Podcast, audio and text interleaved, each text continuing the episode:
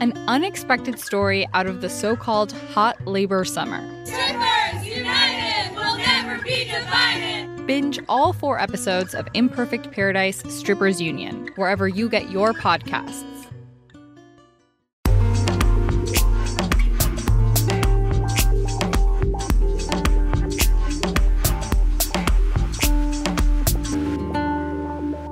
LAist Studios.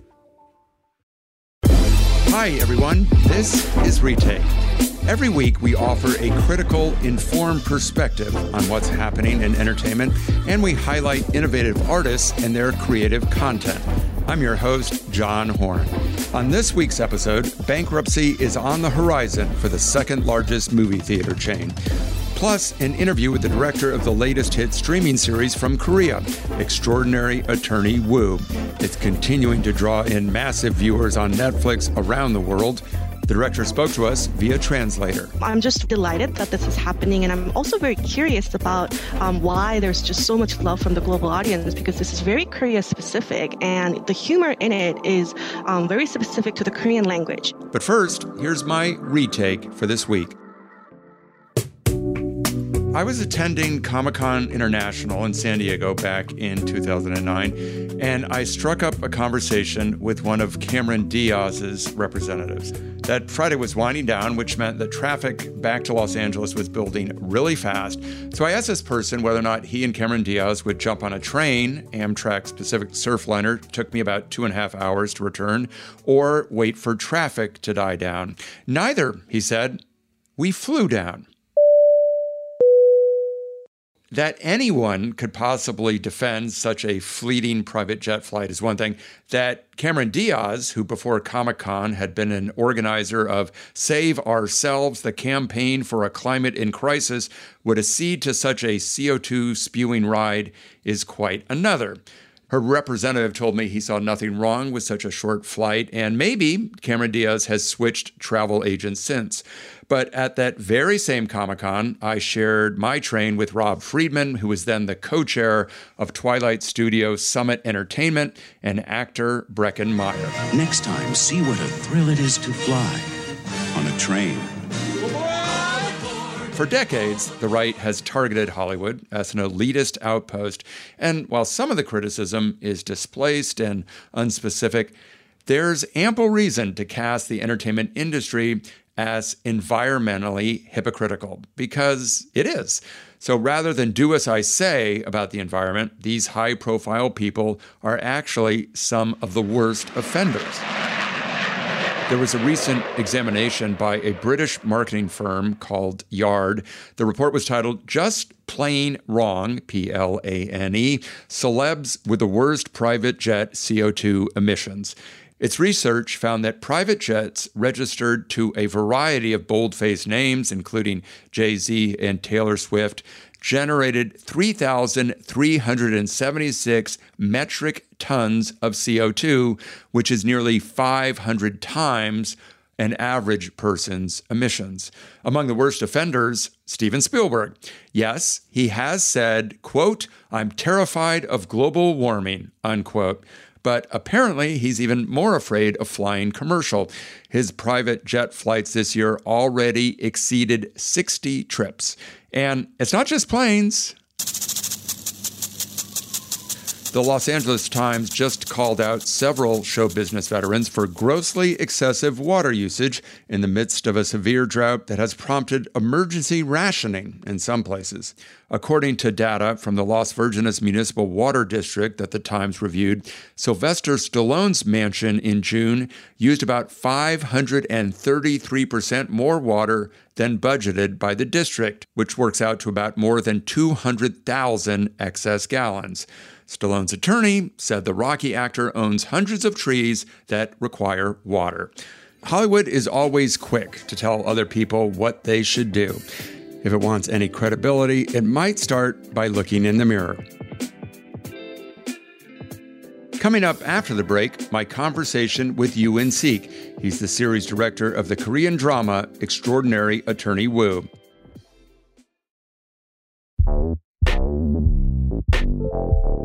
The city of Seoul might be nearly 8,000 miles from Hollywood, but Korean filmmakers have become prominent in local entertainment circles. Bong Joon Ho's Parasite won five trophies in 2020's Academy Awards, and Squid Game was a streaming breakout last year.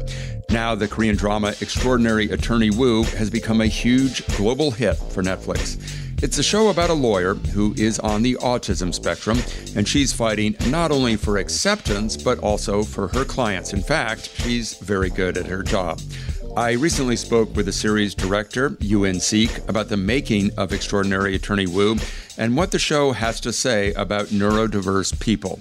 The director is speaking through interpreter San Min Ji. I want to ask you first about how this show started. Did you work with another writer about developing it? What was the beginning point where this show started to come together? Yes, actually, there was another movie um, called. I'll check that out. What the name of the movie is in English, and I'll let you know. Um, the writer that wrote Extraordinary Attorney Woo was was the actual scenario scripter for that movie. So um, the main character of that film was a girl who was on the autistic spectrum, and she um, accidentally saw a murder case, and that's how the movie started. So the dream job for that girl was becoming a lawyer. But at the end of the movie, she says that I probably can't become a lawyer because I'm I have autism and I'm on the autistic um, spectrum. But I can still do something at the court. Uh, yeah, so she could become a witness. So the name of the movie is Witness, and the producer said that what if she does become a lawyer? You know, she was a witness here, but what if she does become a lawyer? And that's why um, we met up with the writer for that film, and then uh, we wanted to make a, a series out of a woman who is on the spectrum but who is a lawyer. So that was the beginning of everything. So the movie was never made. 네 나와서 어, 시나리오 No, actually, it was 상도 made and it 받고, was very 어, well received. 잘- Um, it 한국에서 got 굉장히 an award for 흥행하는 script writing, and it was actually quite popular in Korea. I want to ask you about autism in Korea um, because I read a story that says, um, and this is from Autism Partnership Korea. I'm quoting a report from one of their officials who says there is much more of a sense of shame, not just for individuals with disabilities, but also for their families. Can you talk a little bit about how autism or neurodisabilities are seen in Korea?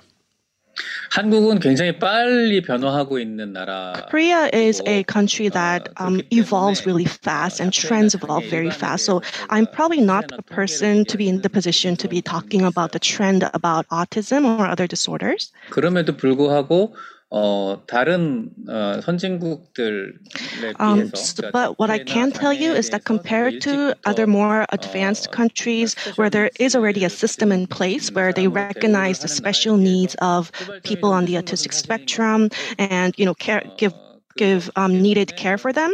I think um, the starting point was a little slower in Korea. It is true. Um, so that's why I did not expect such an enormous response from the Korean community and the global community when um, a girl on the spectrum was the main lead of the story. 좀 마무리를 하자면 그래서 어, 느꼈던 So what 것은, I felt um, after doing this series is that um, unexpectedly um, in Korea there are actually people who are so ready to talk about this, um, ready to uh, put this on the table, talk about the autistic spectrum and other disorders, um, and people are opening up really fast. So I think this could be the start of something, start where people can really um, talk about this in an open manner. There are very few disabled characters in any movies or in any, any TV series, far fewer than there are in the population. And often those characters are depicted in a negative way, a stereotyped way. So, how do you go about making sure that your presentation of this character is accurate? I know you're not using an actor with autism, but how did you research to make sure that you were presenting as accurate a depiction of a person on the spectrum as possible? 그러니까 자폐 스펙트럼을 가진 주인공을 Um, yeah, because I had to portray a character who was on the spectrum. I did an extensive amount of research and studying. I read a lot of books and I saw like the um, lectures and books of it, this famous person on the spectrum called Temple Grandin. And um, I also watched a lot of YouTube where like the families of someone on the spectrum would um, upload um, clips of how they would act and what they do in their lives. Uh, and what I realized was that, as we can see from the word spectrum, um, there are just so many different sides of them and so many ways um, the spectrum can show in a person. 그리고 이제 발달 장애나 자폐 장애를 And I also had a lot of meetings with a professor who um, majored in, you know, autism spectrum and um, other related disorders. And the conclusion that I made was that it was meaningless to just think of um, autism as one having one definite characteristic and trying to portray that accurately. 그래서 어, 자폐인으로서 um, yeah, so first, um, we spotted some characteristics that could be um, common among a lot of different people on the spectrum. And um, through Young I wanted to portray someone who is willing to communicate with other people, but just doesn't know how. And that's how I um, started building my character. Are there any actors in smaller parts who are on the spectrum. Especially, I'm thinking about a character in episode three, the brother of the brother who dies. Mm, 그, 분도 자폐인은 아니었습니다. Actually, no, the, none of the actors were on the spectrum, but the guy that you talked about, I know that he put a lot of um, effort into researching the spectrum. So I think he pulled it off very well. Um, in Korea, there is a very small pool of people on the spectrum who are acting. Um, so it was difficult for me to find someone, but I hope that this could be an opportunity to, you know, widen that pool. For season two, I hope. 시즌 2에서는 어쩌면 가능할 수도 있겠네요. Um, 네. There are a lot of moments that are funny in this show, and it's hard to have a character who is funny but that we're not laughing at. So, how do you figure out how to make her funny, but that she is funny in her own right, not that we are laughing at her? 그 부분을 굉장히 많이 고민을 um, Yeah, it's a really great question. I really slept on this matter because I thought it was very important to make it funny but not make people laugh at her.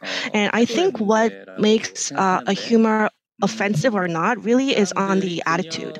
Uh, and um, if people can really put themselves in the shoes of Woo then I think it would be something funny. And it, if she makes a mistake, people will think, oh, I can make that mistake too. And then it's funny and they're not laughing at her. So, for example, when uh, goes to like a new place, goes into a new place, she counts to three with her fingers. And sometimes she just blabs on uh, when she's really nervous. And I think that happens to all of us. So people feel that Youngwoo is actually not all that different from any of us. And we all have that side in ourselves to different extents. So I think that's um, what I tried the best to um, make. And I think that is what had, had led to people not being offended or laughing at her, but just having a good laugh. So I'm really happy that that worked. There are a lot of things that happen in episode three about Attorney Woo and how she sees how other people look at people with autism.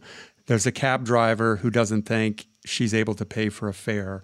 Her law firm friend's friend believes he's volunteering for a disabled organization. And then she sees all the social media comments denigrating people on the autism spectrum. And there's even a comment about Hans Asperger and his work with the Nazis. I guess my question is why was that important that you have an episode where she sees the way others see people with autism? It's really about another character in that episode, but it's really about her. 사실 이 드라마가 던지는 여러 가지 질문이 있겠지만 그 그걸 um, yeah, this series poses a lot of different questions to the viewers, but I think one very important question is whether it is possible for Attorney Woo to be an attorney. Um, and I think the first few episodes um, was a process in answering that question. Um, so there are a lot of hurdles for her, but there are certain hurdles that she can um, go over by herself with her willingness. But there are also hurdles that are like the stereotypes and what the society sees her. So that is not something that she can, you know, go over on her own. So in episodes one and two, there are very nice, welcoming um, peer attorneys and a nice group of people helping her, and she wins. So it all looks rosy. But I thought it was important that in about episode three, we do let people know that actually it's harder in society for autistic people to, you know, get over those hurdles. Uh, my wife is a lawyer for Netflix. I hope you don't have to meet her. but she said in episode five, there is a moral dilemma that litigators like her face all the time. And there's also this question about the law firm having great affection for her, but they're not necessarily going to protect her. She has to do her own job.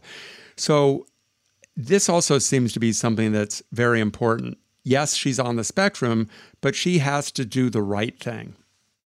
크게 보아 어, 앞부분에 던진 질문. Um, yeah, so uh, as I said in the beginning of the show, um, the question is, can she be a lawyer?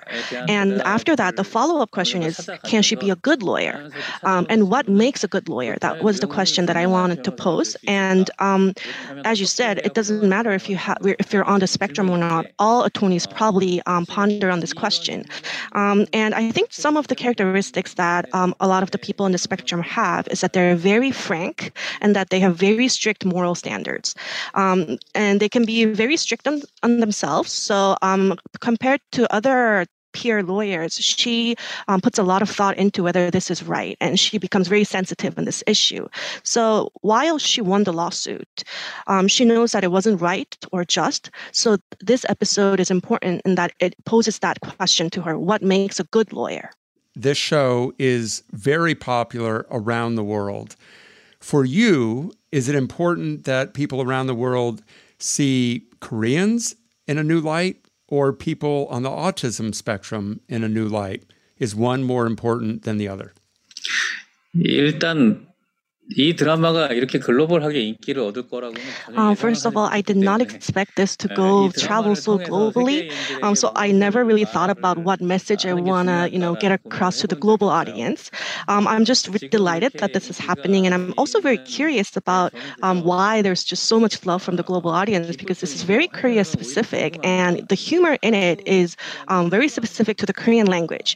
Um, there could be like some tongue twisters that's in Korean, so I'm really um, eager to know about why people across the world are um, loving this drama so much. And um, because Korean content has been appealing globally recently, um, I didn't have like um, that uh, agreed to you know show the world what korea's got i just hope that our story and our message is universal and that people can enjoy it worldwide Yu In Sik, thank you so much. Thank you, John. Okay, good luck. Bye bye. Bye bye. That was Yu In Sik, the director of the series Extraordinary Attorney Woo, speaking through interpreter Son Min Ji. The series is available on Netflix now. After the break, could bad box office returns kill another big theater chain?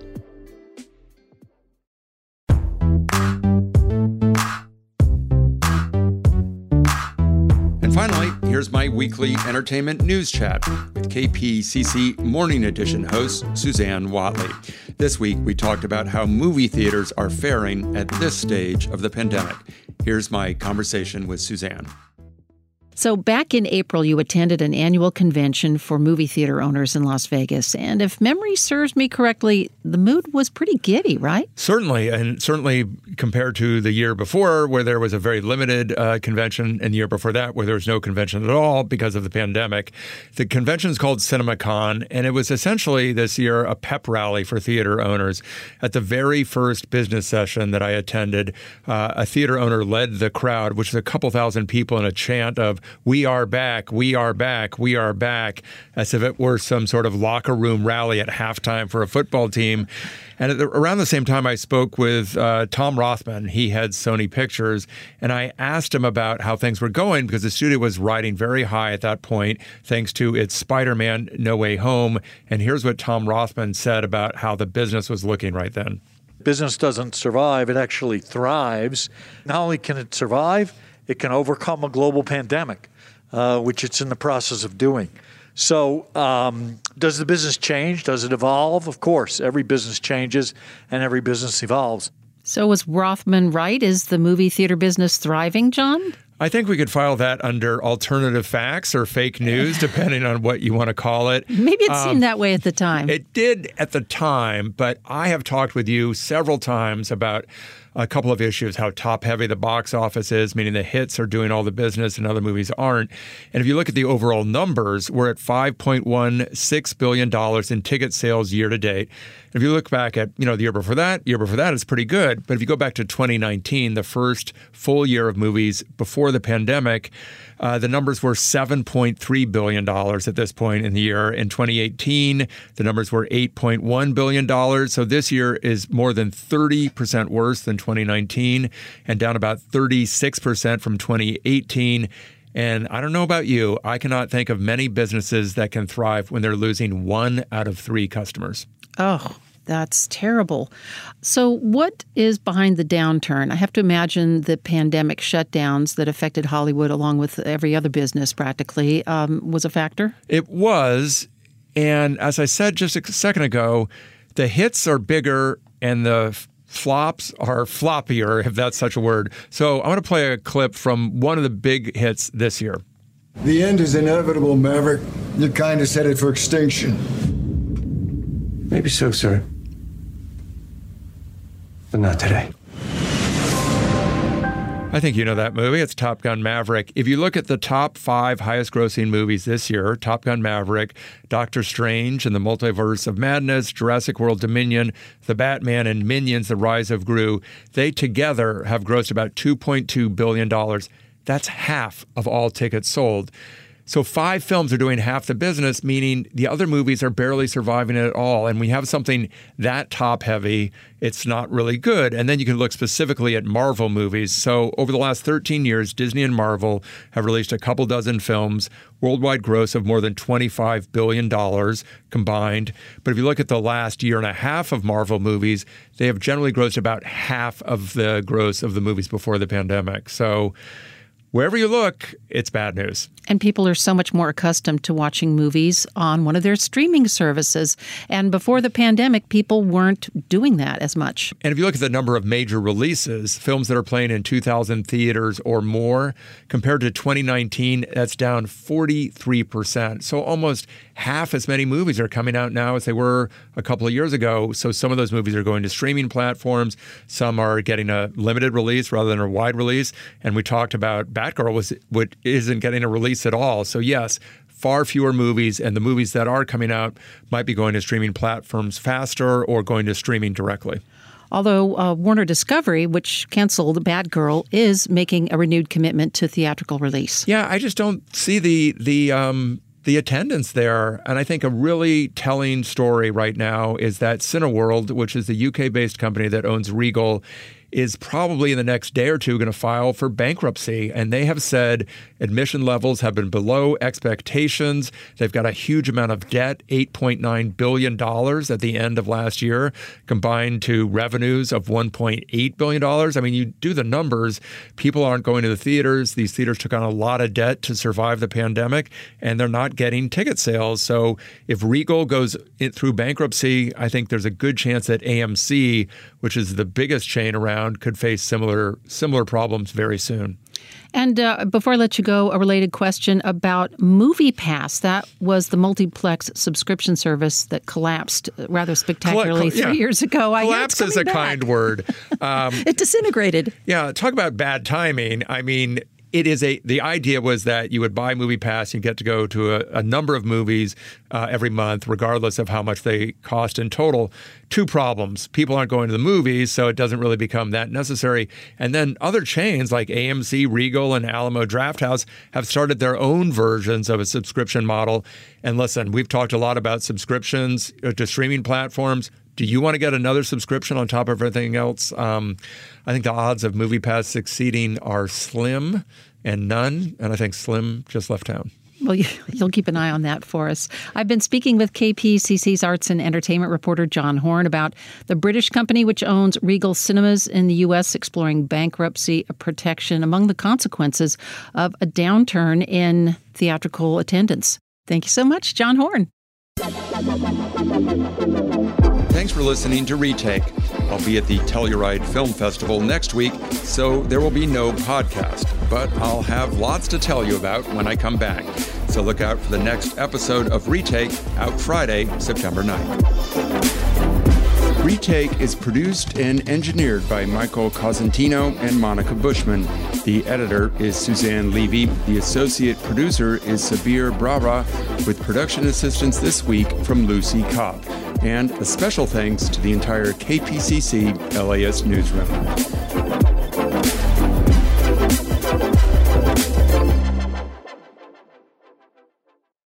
Hey, it's Brian, the host of the How to LA podcast. How about we go to the movies? Join us for a 10 part series, Revival House, and discover the magic of LA's indie theaters. Who knows? You might meet someone. I know it sounds antithetical because you're just sitting passively, but in fact, you're connecting with everyone else around you. Subscribe to How to LA from LAist Studios wherever you listen to podcasts.